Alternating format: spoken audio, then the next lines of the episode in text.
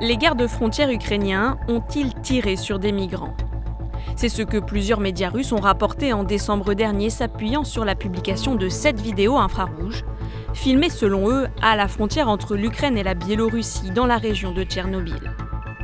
On y voit des personnes en file indienne qui se déplacent en pleine nuit, quand soudain, elles sont visées par des tirs.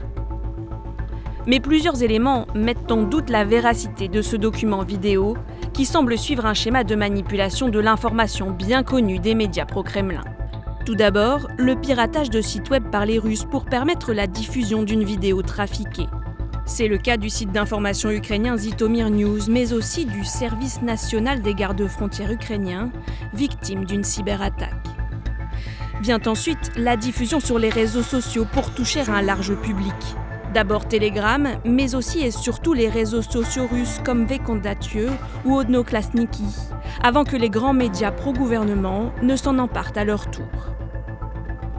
L'objectif d'une telle vidéo est bel et bien de dénoncer une prétendue cruauté des gardes-frontières à l'égard des migrants, accusation qui ressemble beaucoup au récit de désinformation pro-Kremlin qui dénonce régulièrement l'inhumanité du traitement réservé aux migrants par l'Union européenne. Selon une récente étude, la désinformation des Russes vis-à-vis de l'Ukraine s'est largement propagée depuis plusieurs mois. Le nombre de tweets liés à l'Ukraine contenant des éléments de désinformation pro-russe a augmenté de 375% en l'espace de trois mois.